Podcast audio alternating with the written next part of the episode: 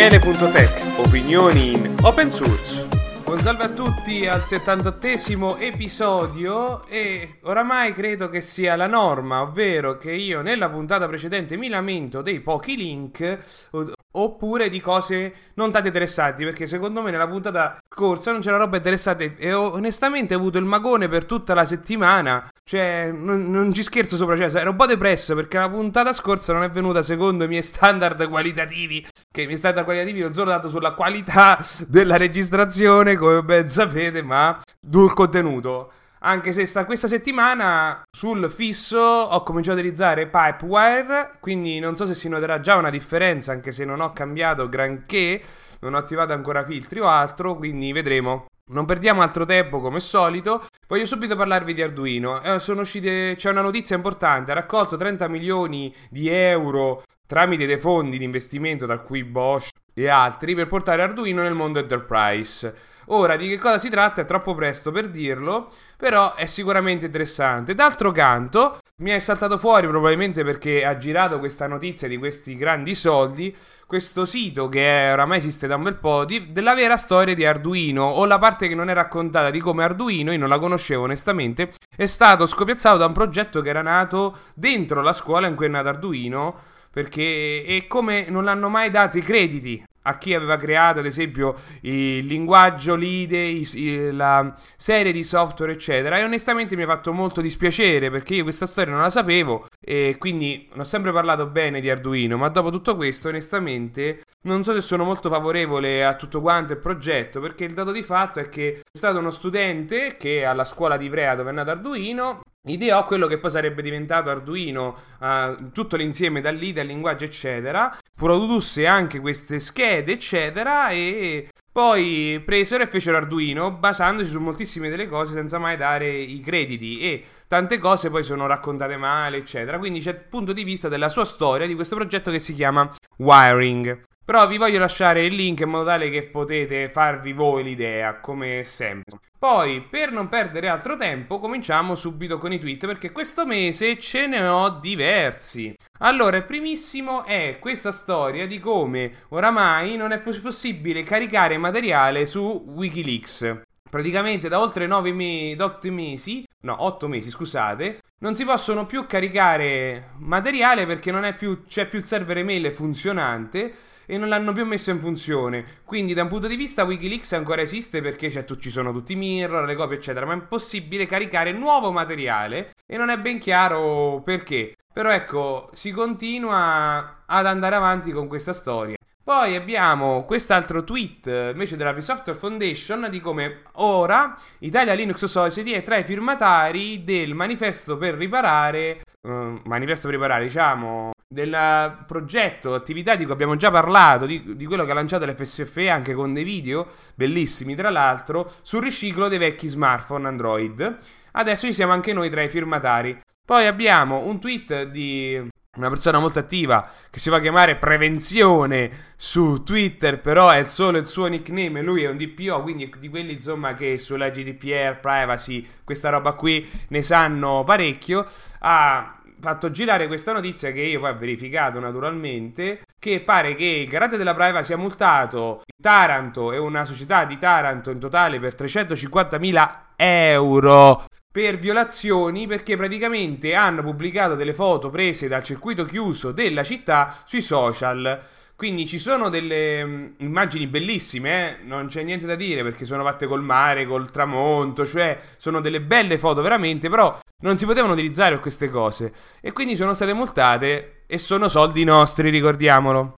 E siccome si parla sempre di roba nostra, c'è il sito Dati Bene, no il sito scusatemi, il progetto Dati Bene Comune di cui ho parlato più volte, insieme all'UARC e all'Unione Atei Agnostici Razionalisti, o razionali, onestamente non mi ricordo, che io mi ricordo quando ci fu la call che facemmo tra noi vari sottoscrittori, c'erano anche loro, e loro infatti fecero notare come lo Stato non pubblicasse i dati di, riguardo l'insegnamento della religione cattolica. E onestamente non era giusto, cioè sono quei dati che dovrebbero essere pubblicati, almeno sapere le percentuali, eccetera. E quindi adesso sono stati pubblicati come open data. Hanno dei problemi perché sono incompleti in alcuni contesti, eppure non sono così precisi, però già permettono di avere un'idea a livello regione per regione e per Italia e scuola quante persone dicono di no all'insegnamento della religione cattolica. Ora, per quanto io possa essere cattolico che è andato di fatto, ma ho, fatto, ho preso una pausa, possiamo dire, onestamente l'insegnamento della religione cattolica si sa è soltanto un modo per mettere dei professori a scelta di azione per legge del vescovo locale a insegnare religione che poi non sia proprio cattolica è un'altra questione. Quindi diciamo è sempre stata un po' una cosa politica naturalmente. Infatti è stato poi pubblicato un tweet sempre dall'associazione Ondata che ha praticamente eh, il mattino e il Corriere della Sera, se non mi ricordo male, hanno mistificato questi dati che sono stati pubblicati, ovvero hanno fatto un, grafico, un grafico manipolando i dati. Hanno detto che eh, si vede dal grafico proprio, quindi c'è il tweet, a vedere questo grafico che dice su 7 milioni di studenti eh, uno dice di no, però il grafico era tutto sballato, non era proporzionato, oppure non hanno messo gli studenti del, di totali e altre cose ne, a livello de, di altri dettagli che ci sono in questa infografica, proprio hanno manipolato i dati. E quindi a ricordarci come professionisti dell'informazione eh, di professionisti probabilmente hanno solo lo stipendio. Comunque, cambiando completamente argomento, vi voglio parlare un po' di reverse engineering. Praticamente c'è stato questo, questo, Hanno preso questo videogioco che non sapevo che esisteva il gioco per Pac-Man eh, su Windows di 22 anni fa. E praticamente i giochi dell'epoca, per chi se li ricorda, richiedevano il CD. E quindi se non mettevi il CD originale non partiva il gioco. Ebbene, lui ha dimostrato questa piccola guida come lui è riuscito a craccare questo software in modo tale che non richiedesse più i CD. Niente di nuovo, naturalmente. Mentre è un po' nuovo questo, ovvero esiste il Sega Pico, che è una console semi sconosciuta, potremmo dire. Praticamente hanno fatto reverse engineering di videogioco perché c'era del testo nascosto, però ancora oggi, siccome questa console è veramente sconosciuta, che è uscita solo in Giappone, potremmo dire, eh, sì, però siccome il gioco è in inglese, no, è uscito pure negli Stati Uniti e in Europa nel 94. Praticamente c'è questo videogioco del Re Leone che c'è del testo nascosto. Si sa che esiste, ma non si sa come farlo partire. Quindi lui ha detto: Vediamo se c'è un emulatore. Ha trovato un emulatore che è fermo da anni, non è, è incompleto. Quindi diciamo che non era il massimo. L'ha preso e ci ha trafficato un po'. Ed è riuscito a capire a livello di ROM, eccetera, come triggerare questo testo nascosto. Cappare come crediti in cui ringraziano che tu l'hai trovato praticamente la combinazione di tasti che va premuta e sblocca questo messaggio di una console praticamente sconosciuta. Poi abbiamo, passando al mondo della sicurezza, un esempio, una guida proprio che mostra come si possono estrapolare dalla memoria di Chromium le, le credenziali che sono, non sono criptate nei browser. Ovviamente quando noi insegniamo dei dati nei campi di un sito eccetera, questi dati sono presenti nel browser, nella RAM del computer anzi per essere precisi.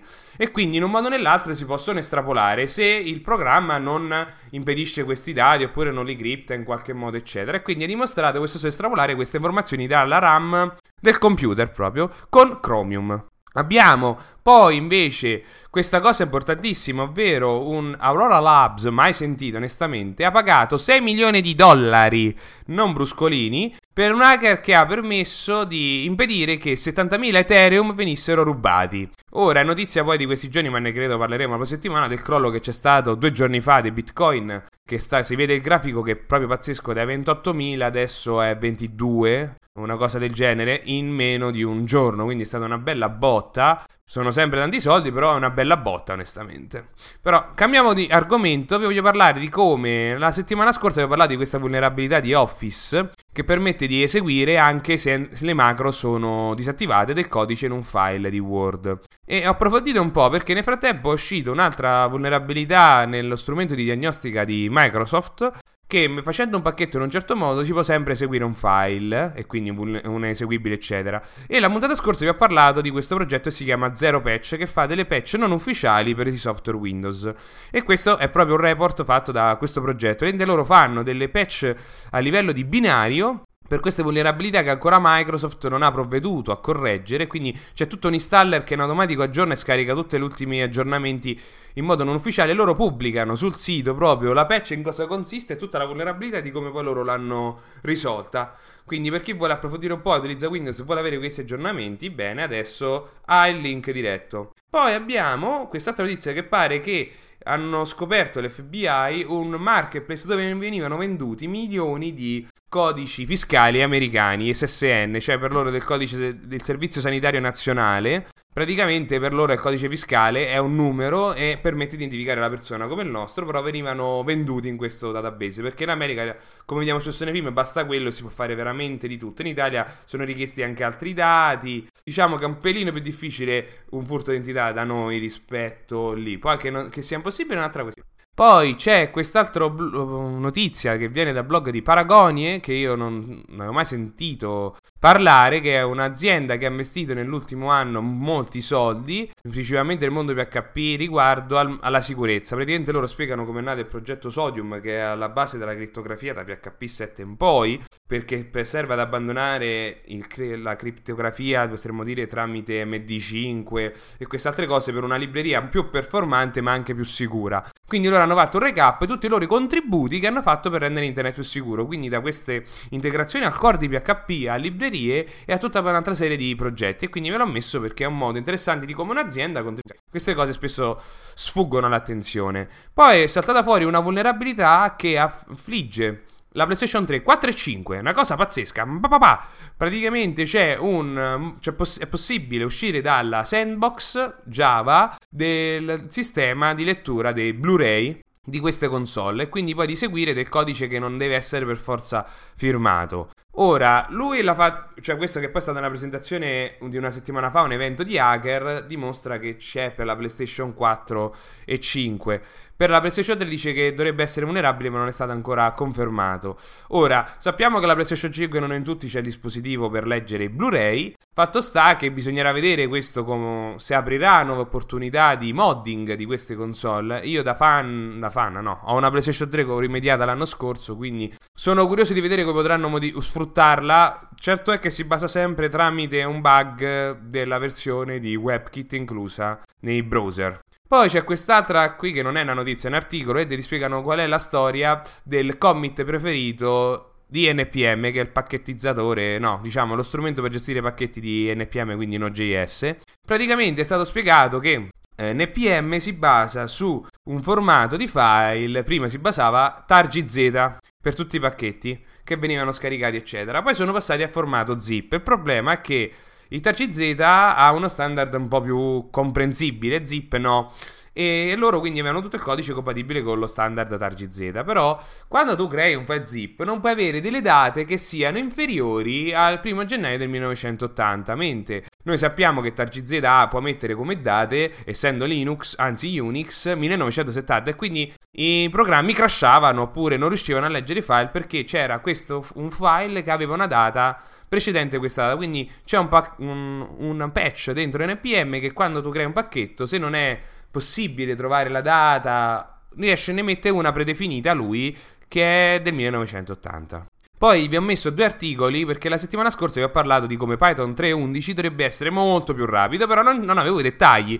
Adesso li ho. Phronix ha fatto il benchmark proprio perché la gente gliel'ha chiesto e si vedono effettivamente delle migliorie molto belle a livello di prestazioni. E poi c'è un altro articolo che spiega invece i dettagli di come mai la 3.11 è molto più veloce. Non è che hanno implementato un nuovo sistema di just-in-time compilation, no, praticamente hanno implementato un nuovo sistema di ottimizzazione del codice quando poi loro generano il bytecode, quindi di nuovo just-in-time. Però non è che hanno cambiato la macchina, hanno l'engine, anzi per usare il termine tecnico, hanno soltanto migliorato la capacità del linguaggio Python di ottimizzare il codice che viene scritto. Infatti poi c'è un pacchetto che si chiama Specialist che dato in passo del codice lui ti dice dove Python poi andrà a ottimizzarlo perché tu, lo, perché tu non l'hai scritto ottimizzato. Quindi da un certo punto di vista migliora il codice direttamente lui, però noi possiamo fare queste ottimizzazioni direttamente a livello di codice, quindi da un certo punto di vista è meglio farlo direttamente noi, naturalmente.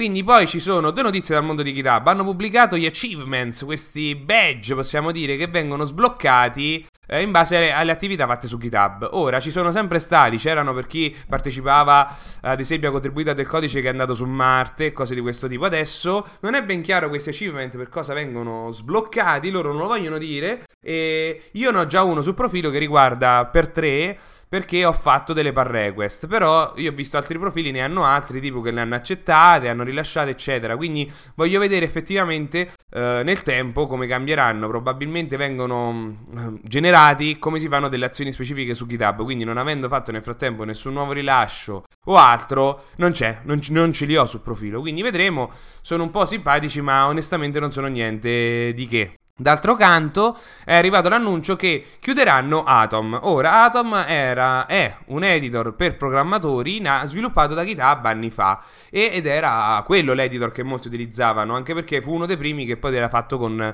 Electron, quindi con i browser, eccetera. E mi ricordo che ci fu un tantam, tutti lo usavano perché era diventato di moda, piaceva a tutti, era moderno, non si potevano fare le estensioni in JavaScript, quindi tutti, pam, erano partiti, quindi piaceva a tutti. L'hanno deciso di chiudere perché oramai ricordiamoci che Microsoft si è comprata GitHub, si è messa a fare Visual Studio Code anche lui in Electron quindi dice perché devo avere due editor, chiudiamo Atom e ci focalizziamo su Visual Studio Code. Nel mentre è stata pubblicata l'ultima RFC per HTTP3, ovvero ad oggi HTTP3 è uno standard di internet. Sono state pubblicate quindi tutte le varie specifiche e questo articolo che vi metto spiega anche un po' le varie bozze proposte per estendere anche gli header di HTTP, specialmente per il mondo delle CDN e per la cache, che servono a, a, proprio a chi ha bisogno di implementare maggiori funzionalità eh, di controllo o di informazione anche per chi deve lavorarci in questo mondo. Quindi Sicuramente interessante perché HTTP3 corregge bug dell'HTTP2 e migliora alcune proprio cose di comunicazione. Il bug di HTTP2, se non mi ricordo male, cioè HTTP2 il bello era che permetteva di fare una singola connessione però di avere più di una richiesta insieme. Questo significava proprio abbattere tutta una serie di problematiche, però se nel mentre una di queste richieste nella stessa connessione era incompleta, eh, si creavano dei problemi a cascata. Questa l'HTTP3 corregge e ne implementa altri che onestamente non mi ricordo. Poi abbiamo questa notizia che credo, mi ricordo quando ne parlammo nel podcast, ovvero di questo CEO che ha licenziato 900 persone durante una chiamata su Zoom.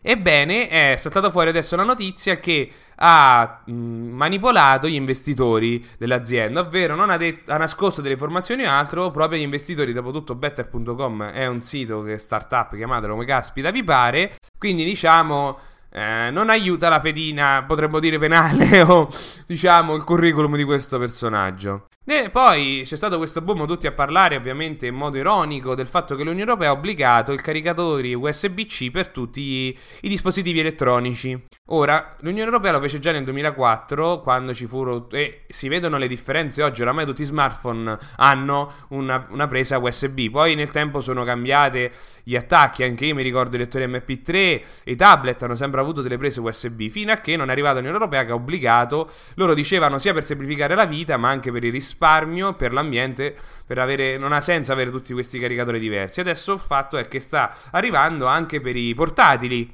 cosa che io non mi aspettavo, ma onestamente questo è stato fatto tutto contro la Apple che si ostina ad usare il suo spinotto specifico che ti fa pagare un reno, un ginocchio e anche forse un, una retina, l'occhio no, dopo tutto, ma la retina sì. Quindi diciamo che è un fattore importante, ma onestamente ad oggi non è che ci cambia la vita. Dopotutto la situazione internazionale è quella che sappiamo tutti, quindi è buono a sapersi, ma non è che mi cambia la vita.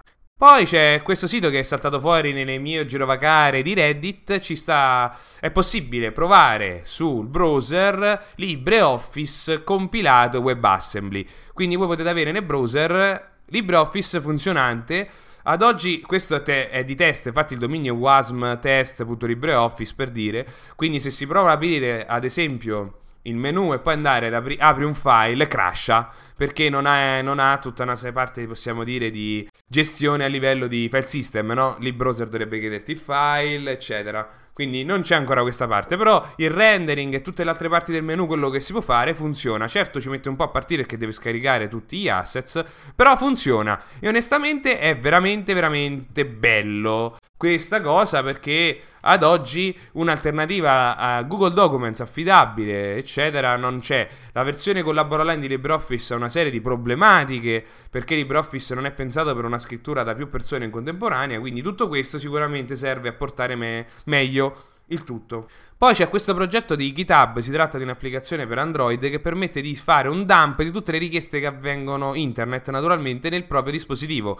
Quindi noi possiamo tracciare che richieste internet vengono fatte sul nostro telefono mentre lo stiamo utilizzando, quindi eh, quante richieste ha fatto quell'app, a cosa, eccetera, nel formato pickup, che è quello che poi genera Wireshark, quindi noi le possiamo vedere con uh, Wireshark questi dati, se vogliamo. Quindi c'è quest'app Android che è open source, naturalmente, Pickup Droid si chiama. Questa qui invece io non sapevo come catalogarla, ovvero c'è questa notizia di come i carabinieri, sì, in Italia, stanno utilizzando le api come eh, termometri della situazione a livello di inquinamento nelle città. Sfortunatamente l'articolo non ha molti altri dettagli su come questi dati vengono. Fatto sta che loro, i carabinieri, hanno ricevuto un fondo di 500.000 euro per continuare in questo progetto che ad oggi è stato utilizzato soltanto a Roma. Quindi per chi piace l'ambiente eccetera e vuole approfondire, più di me, perché onestamente ne avevo altre cose da seguire, c'è il link come solito. E poi passando al mondo Microsoft, visto che ne abbiamo già parlato, pare che Windows 11 c'è stato un bug.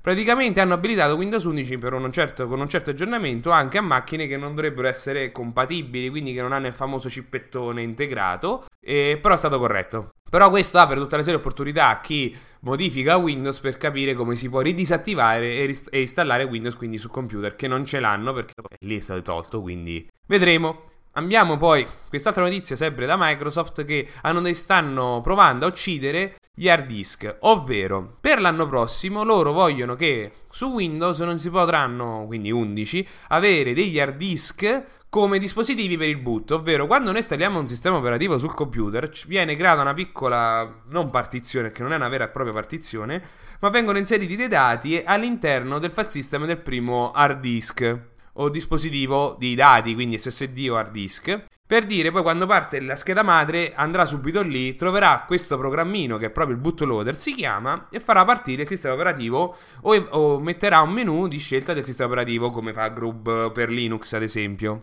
Ebbene, loro lo vogliono togliere per hard disk perché vogliono diminuire l'utilizzo degli hard disk nei computer perché sono lenti. Lo sappiamo tutti, SSD fanno veramente la differenza. Su Linux si nota molto di meno rispetto a Windows perché Linux è sempre stato molto più rapido da questo punto di vista. Su Windows si vede proprio una differenza perché Windows tra tutti i programmi che si installano e Windows stesso ci mette veramente tanto a partire se non è... E quindi stanno spingendo tutto questo. Certo è che scoccia po' perché uno dice ho tutti questi hard disk che li voglio poter utilizzare, ma uno potrebbe dire non li utilizzo per eh, la boot, ma li utilizzo per i dati e a quel punto non è un grosso problema rispetto al resto. E visto che parliamo di boot, di kernel, già avrà capito il tema, parliamo di kernel Linux. Praticamente è uscito questo nuovo framework che si chiama HTE che serve a livello di hardware ad avere dei timestamp per le azioni, ovvero mi spiego meglio.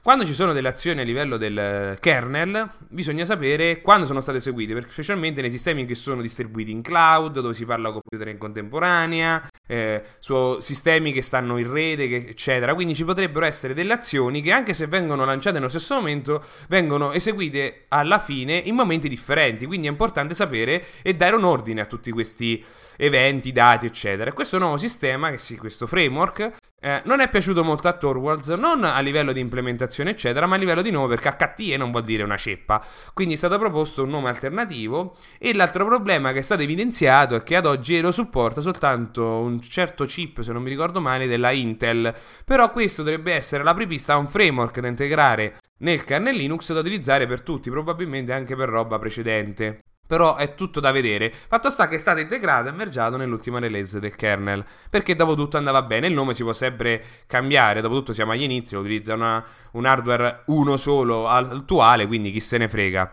Poi c'è questa notizia invece che viene dal blog di Michele Pinassi, che è stato spesso nelle nostre puntate. Praticamente è saltato fuori che il comune di Palermo è stato hackerato e tutta una serie di documenti sono stati resi pubblici al mondo. E al tempo stesso è saltato fuori che il comune di Palermo ha fatto un bando per assumere nuovi dirigenti, eh, di cui una piccolissima percentuale di informatici. Che poi dirigenti del Dipartimento di Informatica, quindi è detto che siano, devono essere informati. Però vi lascio il link con tutti i dettagli. Nel mentre c'è una delle notizie bomba ancora non siamo arrivati al tema della puntata, la notizia bomba è che Thunderbird è arrivato su Android. Tutti, io mi ricordo, si pensavano, no, faranno una nuova app, bellissimo. Io mi sono sempre detto, non la faranno mai una nuova app perché richiede troppo tempo e dopo l'esperienza che ho visto di Firefox OS colmare il terreno rispetto ad altre app esistenti, di implementare da zero roba open source che già c'è in giro per fare un'app, sarebbe stato veramente un dispendio di soldi molto grosso e avrebbe preso molto tempo. Quindi dici, vale la pena? No, assolutamente. Infatti, che hanno fatto? Beh, loro hanno parlato con gli sviluppatori di un'applicazione Android open source famosissima per le mail e si chiama K9 Mail. E praticamente adesso lo sviluppatore principale di tutto il progetto è sotto la gestione de- di Thunderbird. Quindi tutte le donazioni che arrivano a K9 vengono girate a Thunderbird che le rigira a K9. E al tempo stesso lo sviluppatore principale oramai è indipendente di Thunderbird e lavorerà sull'app. Quindi ci sono già stati pubblicati i piani, eccetera, di cosa sarà fatto che K9 fa molte delle cose da client mail. Certo, non è a livello di funzionalità comparabile con quello di Thunderbird, ad esempio tutta la parte delle chat non ha senso, dopo tutto esistono già per il telefono. Fatto sta che hanno già detto che c'è il piano ovviamente di fare un'interfaccia più simile a quella di Thunderbird da desktop, ma anche di implementare il calendario, la gestione dei contatti, tutte queste cose che ha lo strumento. Io onestamente a me l'unica cosa, io utilizzo K9 da anni, onestamente l'interfaccia sì, è stata migliorata ultimamente, ha qualche pecca, ma chi se ne frega, le estensioni sicuramente fanno la differenza. Certo è che io da mobile l'applicazione per le mail la le- utilizzo principalmente per leggere, ci scrivo veramente raramente le mail da telefono, anche perché io odio scrivere messaggi lunghi proprio da mobile. Però sicuramente è affascinante e interessante perché è una notizia importante. Si è sempre chiesto da anni di farla, però hanno detto perché dobbiamo reimplementare qualcosa quando esiste già un'app open source e questo dovrebbe svegliare la testa a tanti che dicono vogliamo quell'alternativa, perché non fanno una da zero, mi faccio il mio progetto eccetera. No, loro hanno proprio dimostrato che si può fare completamente un altro approccio, ovvero mi porto in casa l'applicazione, poi nel tempo forse cambierà nome e tutto il resto, però sicuramente il supporto del progetto Thunderbird, sia per i soldi e che proprio come conoscenza no, del mondo delle mail e tutto il resto, ne beneficerà proprio l'applicazione. Che altro si sa? Niente, perché l'annuncio è stato fatto, rullo di tamburi, ieri, quindi non potete pretendere di più. Certo è che io vi lascio il link al blog di Thunderbird, loro hanno pubblicato anche una FAQ, quindi alcune domande piano piano le stanno rispondendo proprio mentre avvengono. e abbiamo, me rimanendo sul mondo Mozilla e avvicinandoci al tema della puntata, è stato pubblicato, no pubblicata, è stata pubblicata l'estensione Firefox Translations, praticamente un'estensione che tramite machine learning traduce anche dall'inglese all'italiano e viceversa. E praticamente io mi ricordo questo progetto si chiamava Progetto Bergamot, nato dell'Università Lettone, se non mi ricordo male, con il supporto dell'Unione Europea, perché loro volevano, l'Unione Europea vuole creare delle alternative, no? Per non dipendere da servizi stranieri. E loro hanno quindi Mozilla ha partecipato a tutto questo perché mi ricordo che già da tempo c'era questa estensione, ma non era mai stata resa decente. Anche perché mi ricordo il problema che i modelli con cui venivano poi fatte queste traduzioni addestrate pesavano 800 mega, quindi non puoi fare un'estensione che pesa così tanto. Infatti, l'articolo, e poi anche perché è stata pubblicata e quindi annunciata ufficialmente, supporta .lingue, ma noi siamo tra quelli supportate dimostra come tutto il modello viene generato eccetera pesa sugli 800 mega però poi con vari sist- sistemi di ottimizzazione miglioramento e compressione si arriva a un modello da 17 mega il che è veramente affascinante però vi lascio l'articolo di Ax Mozilla, quindi proprio ufficiale del blog, che spiega loro tutti i dettagli, eccetera, su come sono riusciti a fare tutto questo. Mentre i test di traduzione sembrano molto affidabili, anche se ovviamente c'è margine di miglioramento. Però ricordiamoci che questo è tutto progetto open source che gira in locale sulla proprio computer, quindi apre tutta una serie di opportunità in altri contesti.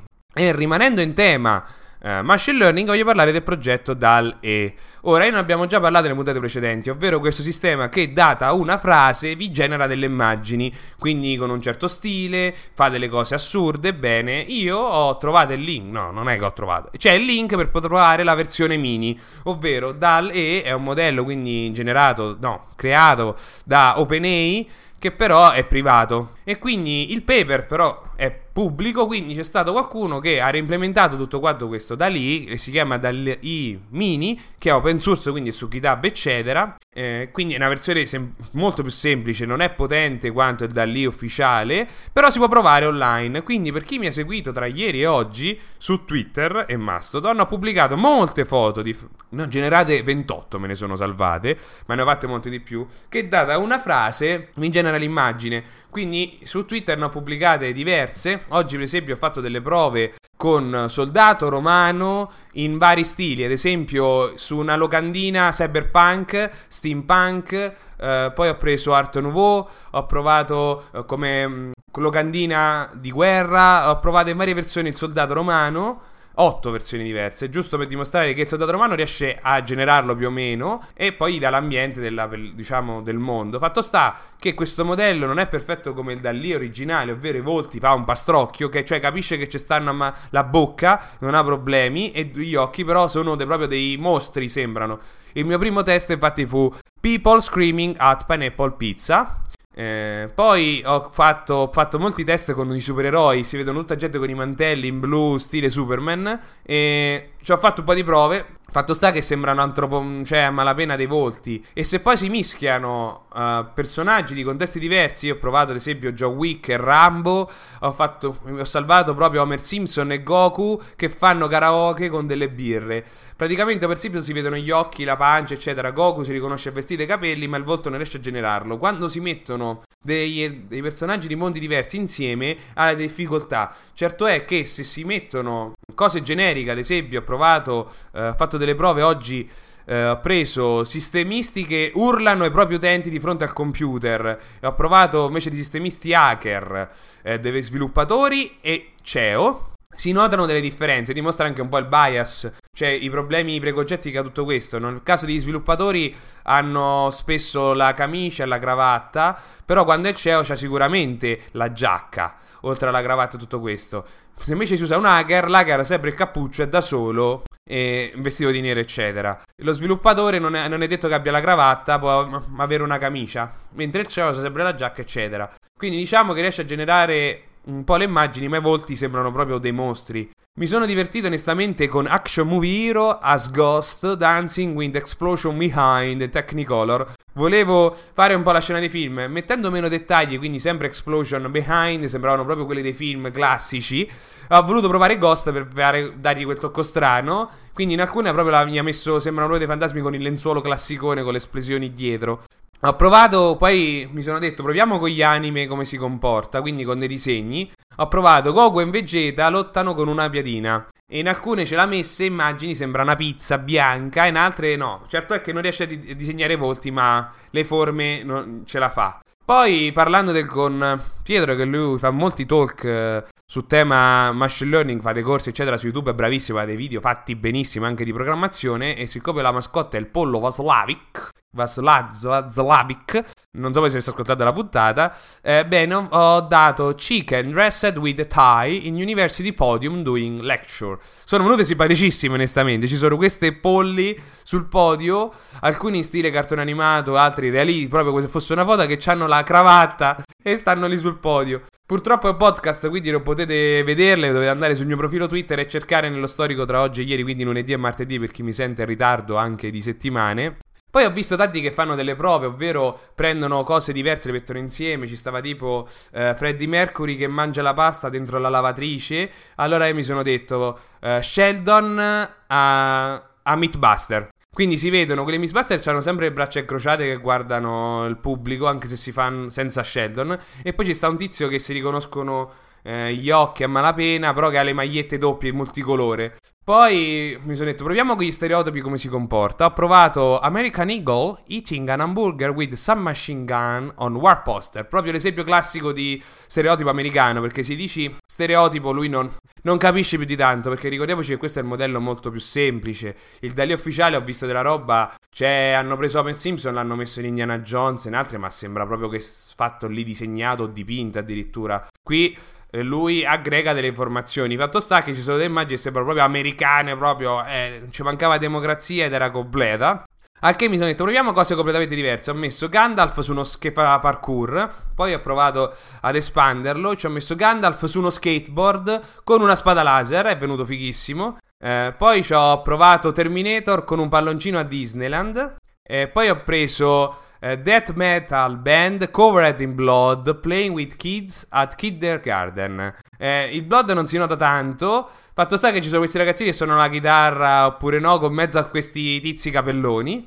Eh, poi, sì, ho detto quella dei soldati, l'ho detta. Poi oggi, per l'ultima prova che ho fatto, è stato Kids Doing Rap for a Music Album Cover. Sembra proprio quelli di una copertina di un album. Poi ho preso, siccome ci stavano quelli di Dalle ufficiali, ho provato lo stesso testo, l'ho dato in pasta a questo Dalle Mini che si fa con il browser perché sta sul server che gira. Quindi la mattina funziona, il pomeriggio c'è già molta più gente che lo fa e quindi non è detto che puoi metterti in coda per fare la richiesta, che ci mettono due minuti ad ogni singola richiesta. Ho provato Bitcoin on the road in a trash of fire in una città abbandonata di notte, stile fotografo, perché l'effetto quello di Dali era proprio realistico, cioè non, nessuno mi avrebbe detto che fosse finta. Quindi ho voluto provare con Dali ovviamente si vede che è un po' un cioè la B di Bitcoin in queste monete si vede male, eh, però certo l'effetto del fuoco nella strada eccetera è fatto molto bene. Poi tramite Twitter mi hanno chiesto di provare a mettere Sonic o Super Mario. Quindi ho fatto anche delle prove quindi Luigi e Mario. E spesso non riesce a distinguerli. Fa due Luigi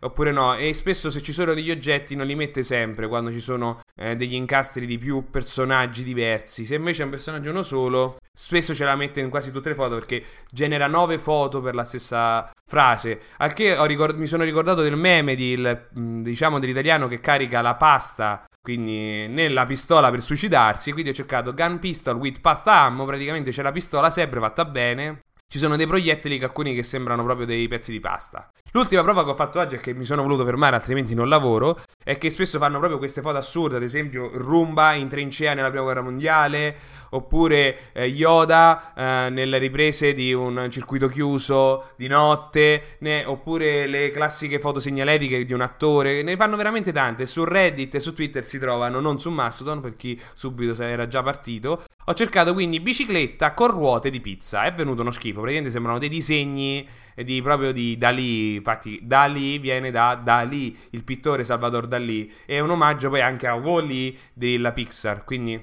è tutto un gioco di parole pure questo. Quindi Uh, questi tweet poi l'ho fatti perché vuole recuperarli, poi credo nei prossimi giorni mi verranno altre idee, quindi li proverò. E per questo ho voluto dare il tema, perché finalmente dopo settimane e puntate in cui parliamo di questi modelli che generano immagini, che fanno cose assurde, questa è la prima volta che noi tramite un browser possiamo interagire e fare veramente delle prove. Siccome poi la puntata sta venendo lunga, arrivo alla fine. La puntata settimana scorsa ho fatto un webinar online, ho dimostrato come si può utilizzare il mio boilerplate per sviluppare plugin per WordPress in un'ora proprio con il D-Live coding, con generazione del codice, con il generatore eccetera, quindi lo potete vedere, c'è il link quindi di YouTube per recuperarlo. Vi posso assicurare che poi in italiano, quindi è molto semplice, possiamo dire, da seguire. Certo è avere conoscenze di programmazione aiuta. ricordo come sempre le attività eh, Linux, anche perché stavolta Fabio, che è stato nella puntata 75 ospite speciale con il suo contributo audio e ricordo che tutti voi potete partecipare mandarmi dei contributi in cui commentate una notizia e presentate un progetto, io vi sparo, ha migliorato la guida per OpenStreetMap, ha aggiunto tra le tipologie di contributi che si possono fare rapidamente come si può tradurre il wiki di OpenStreetMap in italiano, che riguardano praticamente le guide di uso.